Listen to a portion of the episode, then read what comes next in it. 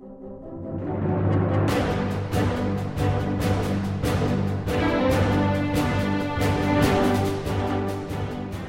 to the Verse by Verse podcast, a ministry of the Friendship Congregational Bible Church. I'm Richard Church, the teacher on Verse by Verse, and I'm glad you've joined with us today as we study together God's infallible Word, verse by verse.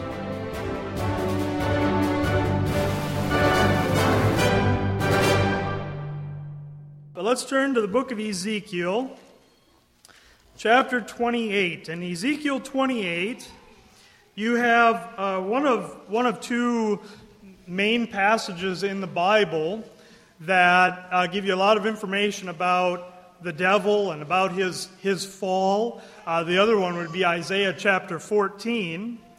But um, in, in uh, Ezekiel 28, it, there's an address here to the, in verse 1, you see it mentions the prince of Tyrus.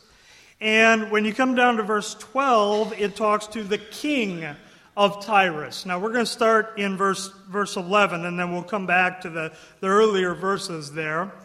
But uh, Ezekiel chapter 28, verse 11 Moreover, the word of the Lord came unto me, saying, Son of man, take up a lamentation upon the king of Tyrus, and say unto him, Thus saith the Lord God. Thou sealest up the sum, full of wisdom and perfect in beauty. Thou hast been in Eden, the garden of God. Every precious stone was thy covering the sardius, topaz, the diamond, the beryl, the onyx, the jasper, the sapphire, the emerald, the carbuncle, and gold. The workmanship of thy tabrets and of thy pipes was prepared in thee in the day that thou wast created. Thou art the anointed cherub that covereth, and I have set thee so. Thou wast upon the holy mountain of God. Thou hast walked up and down in the midst of the stones of fire. Thou wast perfect in thy ways from the day that thou wast created till iniquity was found in thee. And as you read that description there of, of this individual that it calls the king of Tyrus, uh, you can see who it's, who it's really talking about. Uh, when it says in verse 13 that thou hast been in Eden, the garden of God, that tells you that this is not just talking about a person on the earth. Because when Adam and Eve fell, remember, God set cherubim with flame, flaming swords to keep the way of the Garden of Eden. This was an individual that had been in Eden. Now, it's not talking to Adam, it's not talking to Eve. The Lord is the one that's speaking, so that kind of narrows it down for you who is really being described. Uh, it's describing here Satan, the devil, and, and you see, it describes Satan as he was created, it describes his wisdom.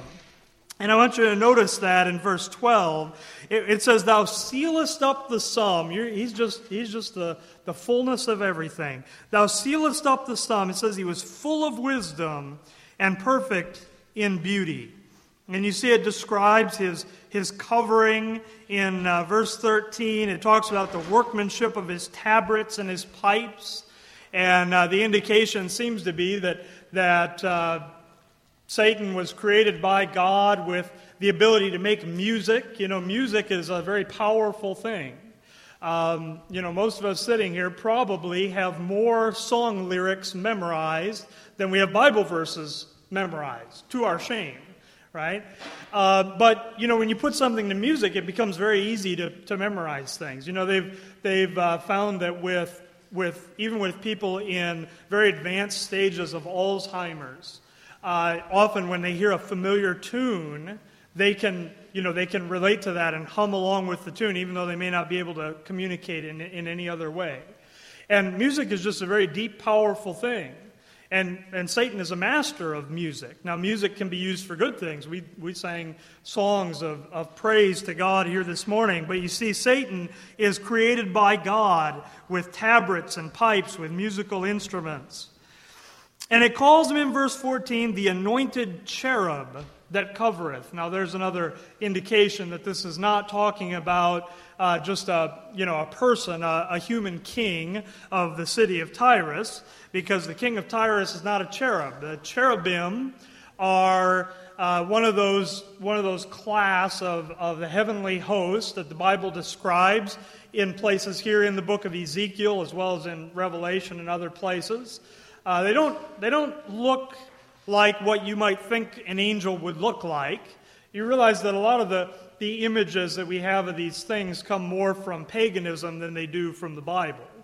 Uh, a cherubim, a cherubim has four faces, for instance. They have a, a, face of an ox and an eagle and a man and a lion. Um, and, and they have, let's see, a cherubim have four wings, okay? And, um, but, it, but it describes here, uh, again, this is Satan that's describing here. You can, you can figure out from the passage. And it calls him that anointed cherub that covereth, that God had set him in that position. It, it says that he was upon the holy mountain of God. And, you know, you cross reference that with some other verses that talk about the mount of the congregation. You know, there's a place in the heavens where the angels congregate. It's probably that place that's talked about in the book of Job when it says that the sons of God came to present themselves before the Lord and it says that Satan was among them. See, there's this place, this, this mount, and it says that he was there, that he had walked down, up and down in the midst of the stones of fire. And it says that, that uh, the Lord there speaking to, to Satan says, Thou wast perfect in thy ways from the day that thou wast created till iniquity was found in thee. Now, it calls him the king of Tyrus, and you know, earlier in the passage it mentions the prince of Tyrus. There's a, another passage here in Ezekiel where it does a similar thing with Babylon. It refers to the prince of Babylon, and then it refers to the king of Babylon. And the, the prince, we'll go back and read those, those uh, beginning verses of Ezekiel 28. The prince of Tyrus here is clearly the human king of, and Tyrus would be the city of Tyre. Kind of a kind of a unique city. It's often mentioned, it's up to the north of Israel. It's often mentioned in connection with Sidon. A lot of times, Tyre and Sidon are mentioned together. And those were Phoenician cities, and the Phoenicians were, were seagoing people. Uh, in fact, the people of Tyre became, became very wealthy because they were the very first people to be able to navigate the Mediterranean Sea.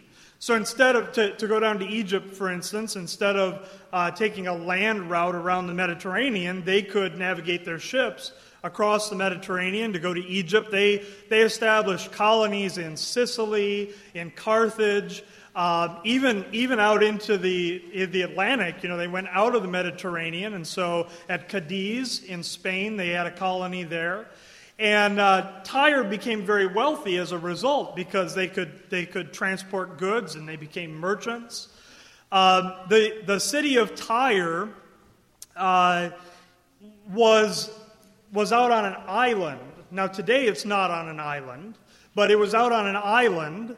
And if you read the description here, go, go up to verse 1 of Ezekiel 28 as it's speaking to the prince of Tyrus, it says, The word of the Lord came again unto me, saying, Son of man, say unto, now here's the prince of Tyrus, Thus saith the Lord God, because thine heart is lifted up, and thou hast said, I am a God. I sit in the seat of God in the midst of the seas, yet thou art a man and not God. Though thou set thine heart as the heart of God, behold, thou art wiser than Daniel. There is no secret that they can hide from thee. With thy wisdom and with thine understanding thou hast gotten thee riches, and hast gotten gold and silver into thy treasures. By thy great wisdom and by thy traffic hast thou increased thy riches, and thine heart is lifted up because of thy riches. Therefore, thus saith the Lord God, because thou hast set thine heart as the heart of God, behold, therefore, I will bring strangers upon thee, the terrible of the nations, and they shall draw their swords against the beauty of thy wisdom, and they shall defile thy brightness.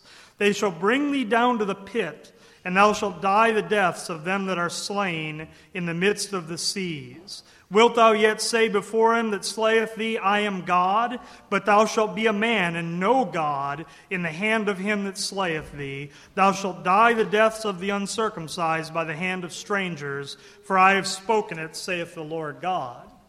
You see, that city of Tyre was a, was a very wealthy place, but you see how it describes the, the pride of the king of Tyrus there, the king of Tyre. And you know, if, if we looked at other prophetic passages, God describes how King Nebuchadnezzar, the, the Babylonian king, was going to come and, and conquer Tyre. Now, uh, historically, Nebuchadnezzar never wound up conquering Tyre because they eventually subjected themselves to him. Remember, Nebuchadnezzar, God told Nebuchadnezzar that he had given all the kingdoms of the world into his hand and God was going to judge Tyre. Part of, the, part of the reason here was because Tyre was not subjecting themselves to that Babylonian king. And he came and for 13 years besieged the city of Tyre. Now, it's kind of hard to attack a city that's on an island, right? It was on an island, it had walls all the way around the, the uh, perimeter of the island.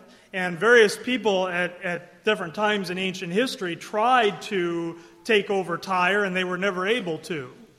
But eventually, God did use Alexander the Great to conquer that city.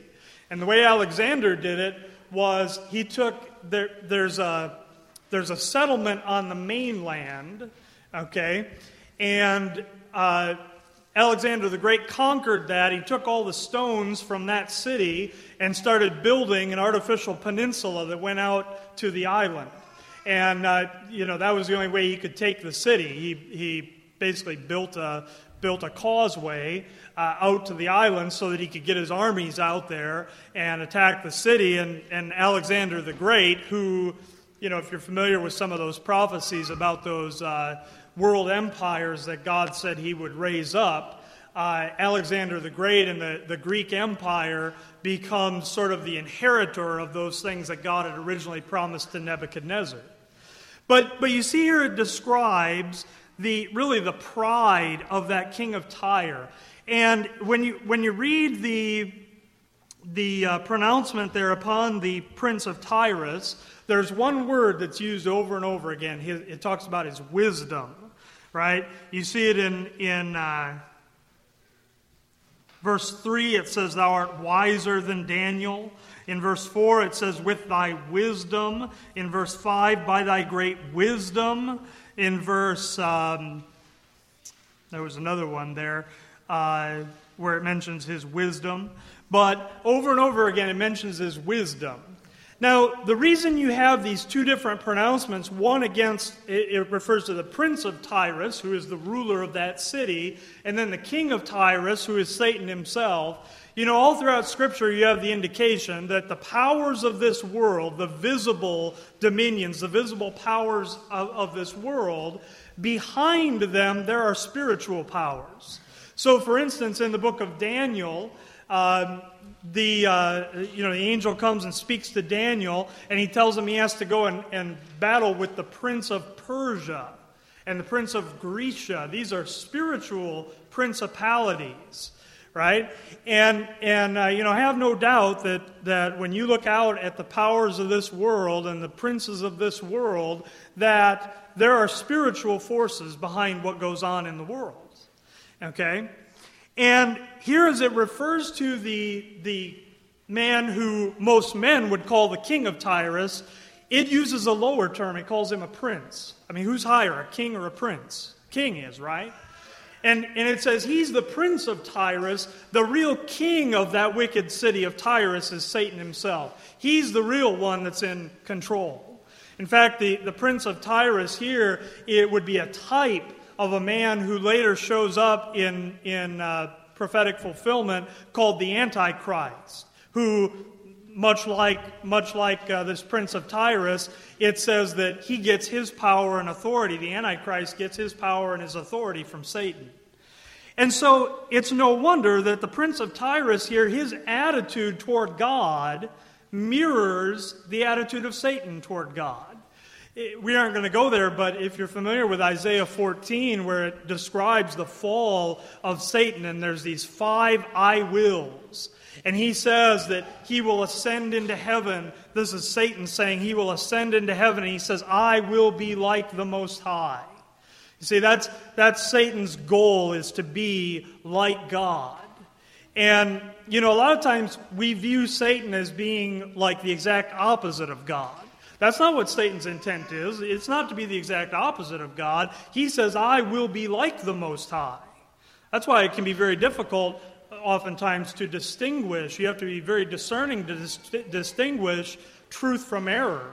Because Satan will present something that is very close to the truth, that looks very godly. It says that his, his ministers are ministers of righteousness, and it says that he's transformed as an angel of light. See, if Satan, if Satan looks like the opposite of God, then everybody knows he's Satan. Right? Satan doesn't, doesn't want to look like the opposite of God. He wants to look as close to God as, as he can.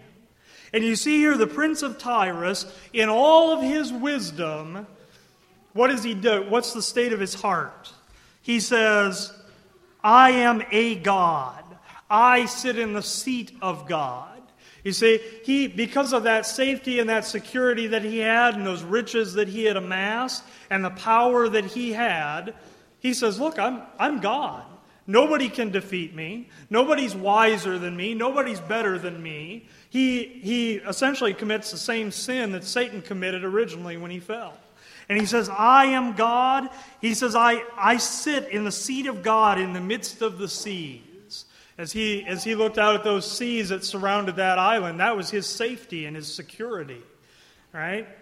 And, and uh, you see, he, he says that he set his heart as the heart of God. And you know, that's what the wisdom of man does. That when the Bible describes the wisdom of man, you know, a lot of people in their natural state don't like the Bible. Because the Bible is negative toward man and it's positive toward God right? The Bible, the Bible extols the, the virtues of God and the attributes of God, and the Bible says, you know, what, what is man that thou art mindful of him? The, the Bible shows, shows the truth of who man is. Now, you know, man likes to think that we can do these great and mighty things, and certainly in the relative sense, there are, there are great things that men can do in comparison to other men, right? But when you compare man's greatest accomplishments with what God has done, it's, it's nothing. It's nothing. But, but man likes to lift himself up in his wisdom, and he likes to, to present himself really as being as powerful as God. And, and here, as, as God is speaking to the prince of Tyre, there's, there's almost a, a little bit of of sarcasm in the tone here when he says in verse 3 Behold, thou art wiser than Daniel. You know, Daniel is one of the men in the Bible that is presented as being, being one of these very, very wise men. And, uh, you know, certainly, certainly in the objective sense, the prince of Tyrus, you know, if you were to compare the prince of Tyrus with Daniel by any kind of godly standard, Daniel would be much wiser than the prince of Tyrus. But God is addressing the prince of Tyrus in the way he thinks of himself, right? And, and there's almost some sarcasm there in the tone as God says, You are wiser than Daniel. There is no secret that they can hide from thee. There's no secret that they can hide from thee. Go over to, go over to Romans chapter 1 and just notice what the Apostle Paul writes here about the wisdom of man. Romans chapter 1, verse 21. If you want to understand why the world is the way it is, read these verses here in Romans chapter 1. It'll explain it for you. Romans chapter 1, verse 21 says, Because that when they knew God, they glorified him not as God, neither were thankful, but became vain in their imaginations, and their foolish heart was darkened. Professing themselves to be wise, they became fools and changed the glory of the uncorruptible God into an image made like to corruptible man and to birds and four footed beasts and creeping things. And it describes in the rest of the passage how God gave them up. and, it even says there that um, in verse 28 even as they did not like to retain God in their knowledge, God gave them over to a reprobate mind to do those things which are not convenient. You know, beliefs have consequences. And what people believe affect what they do. And God here says to, to the Gentile world, really historically, here Romans 1 is describing the kind of the degradation that took place after the fall uh, in those opening chapters of, of the book of Genesis. The point histo- historically where God gave up the Gentiles, as it describes here, really is at the, the Tower of Babel and then with the call of Abraham, and he starts to raise up this new nation. Right? But, but the same process as described here takes place over and over again in, in history. And God says, Look, if you don't want to retain me in your knowledge, if you don't want to know anything about me, okay, go, go your way. He gives them over to it, but there's some consequences to that, right? There's consequences to, to rejecting the Word of God. There's consequences to things like rather than believing that we're the, the special creation of a personal God, to believe that everything just happens by chance, there's consequences to that, right? If, if the creation is just here by chance, then nothing really has any meaning. There isn't really any right or wrong. If someone goes into a, to a, a school at Sandy Hook and kills a bunch of children, well, that's not really much different than fish in a pond that eat baby fish, right? What's, what's the difference? Uh, if, it, if it all just happened by chance, if we're just the product of, of those things. But if the Bible is true and if God created man in his image and, and for a purpose, then there is right and wrong. Then there is purpose and meaning to things, and we have a responsibility to go and find out what that purpose and meaning is. Right? There's consequences to beliefs. And when man sets himself as God, man in his sinful state sets himself as God, uh, it doesn't result in godliness, it results in wickedness. And, and so here, they profess themselves to be wise. Uh, you know what you call somebody who professes? They would be a professor right? And, and you look out in the educational institutions of this world, and there's a lot of professors that profess a lot of things. Some of the greatest foolishness in the world comes from very highly educated people out of, you know, that are in, in universities and well respected. Uh, professing themselves to be wise, they become fools. But the world looks at them and says, Oh, look how wise that man is. You know, they look at the, whatever, the degrees on the wall or, or whatever, and they say, look how wise that man is. And God says it's just, it's foolishness. Turn over to 1 Corinthians chapter 2. 1 Corinthians chapter 2. Here again, you have this contrast between the, the wisdom of God. Actually, go to, go to um, Go to 1 Corinthians 3, and let's look at a verse there, and then we'll turn back to 1 Corinthians 2. 1 Corinthians 3, verse 18 says, Let no man deceive himself. Well, what, what does Paul mean there? Don't deceive yourself about what?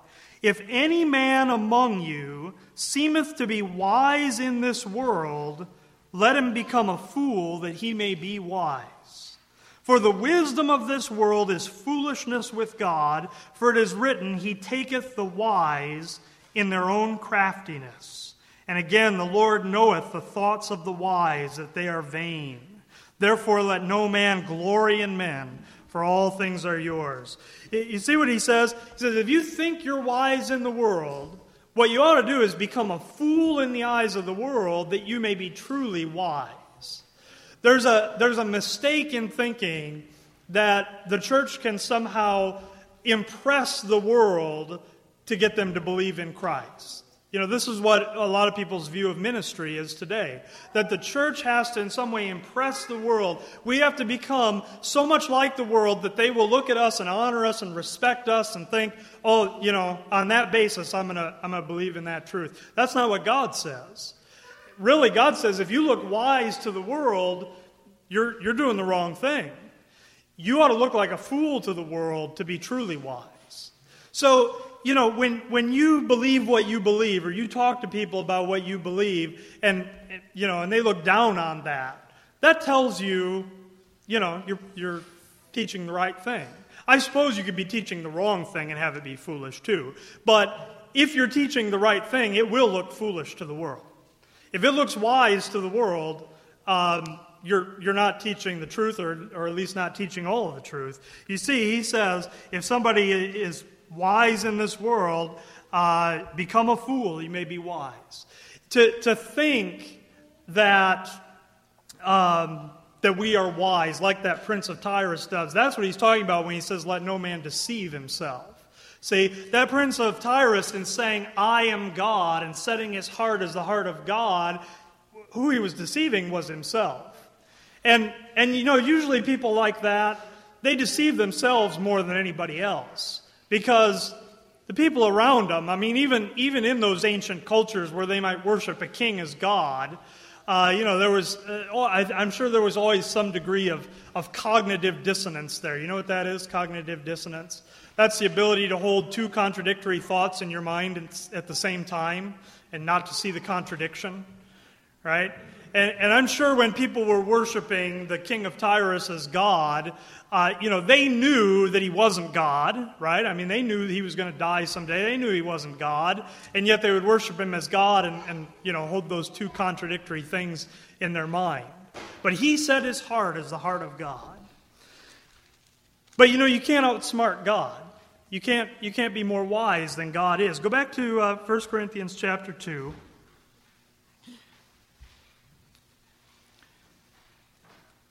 Here, the Apostle Paul describes his own preaching in uh, chapter 2, verse 1 And I, brethren, when I came to you, came not with excellency of speech or of wisdom, declaring unto you the testimony of God, for I determined not to know anything among you save Jesus Christ and Him crucified.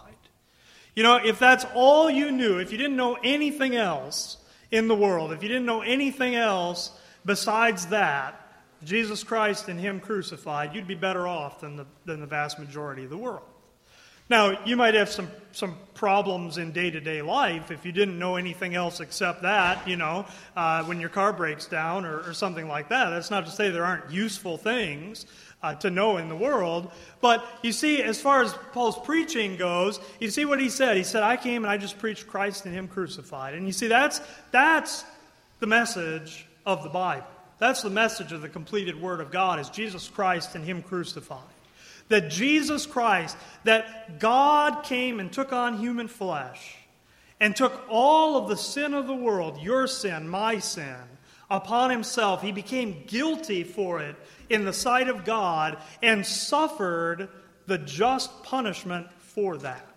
That, that just amazes me. I mean, you, you think about, you know, there's all kinds of, of wickedness going on in the world and, and, you know, things you hear in the news. It almost doesn't, doesn't even benefit you to listen to the news because all, you know, all the terrible things going on in the world. And you think about, you know, some of these, these people have just done these terrible things and the punishment that they deserve. Imagine one man, the Lord Jesus Christ, becoming guilty for all the wickedness that's been committed and will be committed in the world. And to take that upon himself and not to suffer just the judgment of man. You realize that, you know, a lot of times when, when the cross is portrayed, people focus on the, the physical, uh, just, just the physical punishment that Christ received. But you realize there was something much more than that going on there. Jesus Christ suffered the judgment of God on the cross of Calvary. He suffered the judgment of God poured out without mixture, without any kind of, of diluting of the just judgment of God. That's what Jesus Christ suffered on the cross of Calvary. And he didn't do it for his own sin, he didn't have any sin to pay for of his own, but he did it for us. He paid for our sin.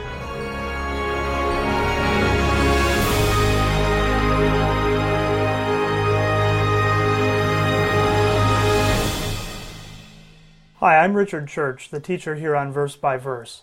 I'm glad you've listened to our podcast today, and I would like to let you know that if you have any questions about anything you've heard here, you can contact me by email at richard at richardchurch.com or by telephone 608 339 9522. I also encourage you to check out our church website at www.friendshipbiblechurch.com. Thank you for joining us today, and our prayer is that this program would be a blessing to you in helping you to grow in your understanding of God's grace.